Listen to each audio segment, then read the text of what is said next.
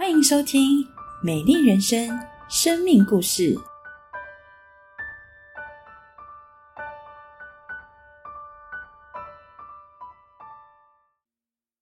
我从二零零二年退伍前就开始担任立山国中社团的外聘老师，这工作每周日早上都要团练。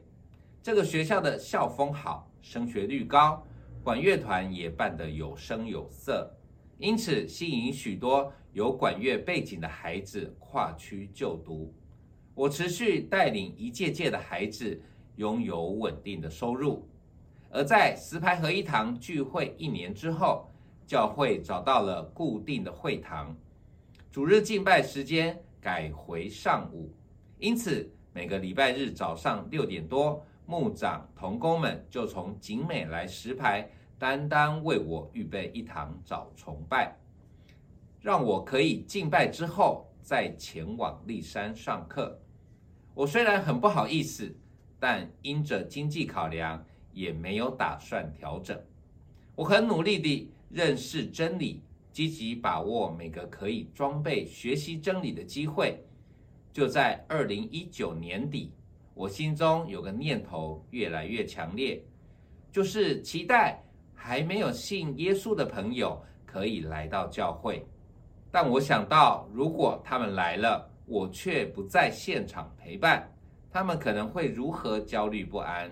或是会如何看待我？为什么冠尧邀请我来，然后自己没来？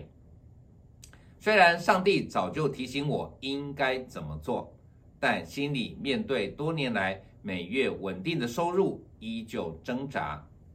非常羡慕彼得立刻丢下渔网，跟随耶稣的信心，但我却始终跨不出那一步。二零二零年六月。学校课程停课之后，每个主日早上，我又可以固定在教会安心喜乐的服侍，也把这件事完全置之脑后。其实是不想面对。暑假七月份正好是教会全力传福音的时候，我也全心全意投入。忽然在某个周二，立山老师传给我暑训的日期，表示下学期要动起来了。问我是否能够前往授课，我当下只能已读不回。跟妻子心仪讨论后，心仪建议我好好祷告，也决定找牧师谈谈。隔天和牧师分享之后，我很确定上帝要我做什么样的决定。就在当天中午，我主动与学校老师联系，请辞了这份做将近二十年的工作。或许旁人会很难理解，但我心中却是充满了无比的喜乐平安。想到开学后可能就要吃土了，在疫情笼罩之下，也不知道是否有其他增加收入的机会，但我却是喜乐的不得了。我知道这是神给我的信心，感谢主。就在请辞后的隔一周，有另一位老师传讯给我。请我帮他带团，时间是在八月的暑训以及开学后一整个学期，刚好都是我空下的时候，完全不需要调动其他的工作时间。我充满感恩，欢欢喜喜的接下这一份新工作。我知道这是上帝为我量身预备的。当晚，我跪着不断的感谢赞美。当我看中神。坚持在主日敬拜神，神就看重我所看重的事，并且用奇妙的方式坚定我的信心，让我在七月就经历九月的经济需要被补足。因为在学校内担任志工，也因此接触了自学的系统，参与了许多讲座课程。女儿曼彤在学校课业上学习的比较慢，我很期待。能够带曼童走自学的路，在二零一九年十二月，疫情席卷全球，女儿的学校也停课了。我忽然成为在家自学的导师，感谢神奇妙的带领，在疫情之前就已经事先装备我，让我可以不慌乱，能有能力去面对，还可以每天带着女儿稳定灵修祷告，与神建立有亲密美好的关系。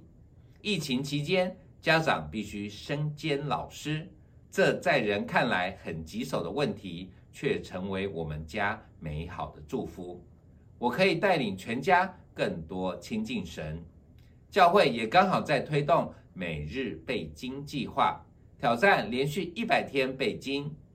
于是，我和女儿将每天的经文记录成影片，成为美好的记录，也成为孩子生命中最棒的祝福。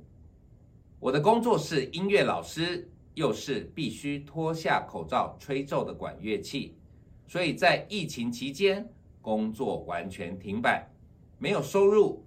感谢主，神保守我们全家的生活需要仍然没有缺乏。平安的度过长达三年的疫情，在经济越来越吃紧的时刻，神使我的工作陆续恢复。除了学校的社团陆续拓展之外，也带领我跨领域地进入福音剧团担任兼职的行政，丰丰富富的供应我。马太福音六章二十六节，你们看那天上的飞鸟，也不种，也不收。也不积蓄在仓里，你们的天赋尚且养活它，你们不比飞鸟贵重的多吗？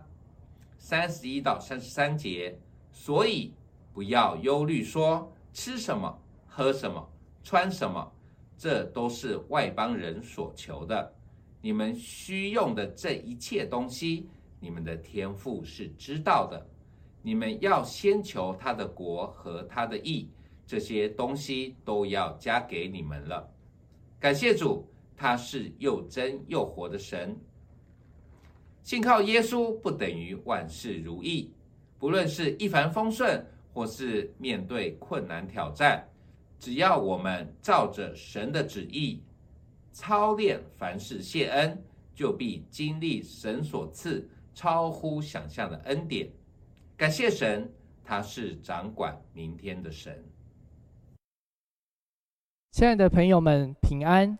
冠尧弟兄的生命故事，就如他在见证开始所演奏的那首诗歌《沙漠中的赞美》。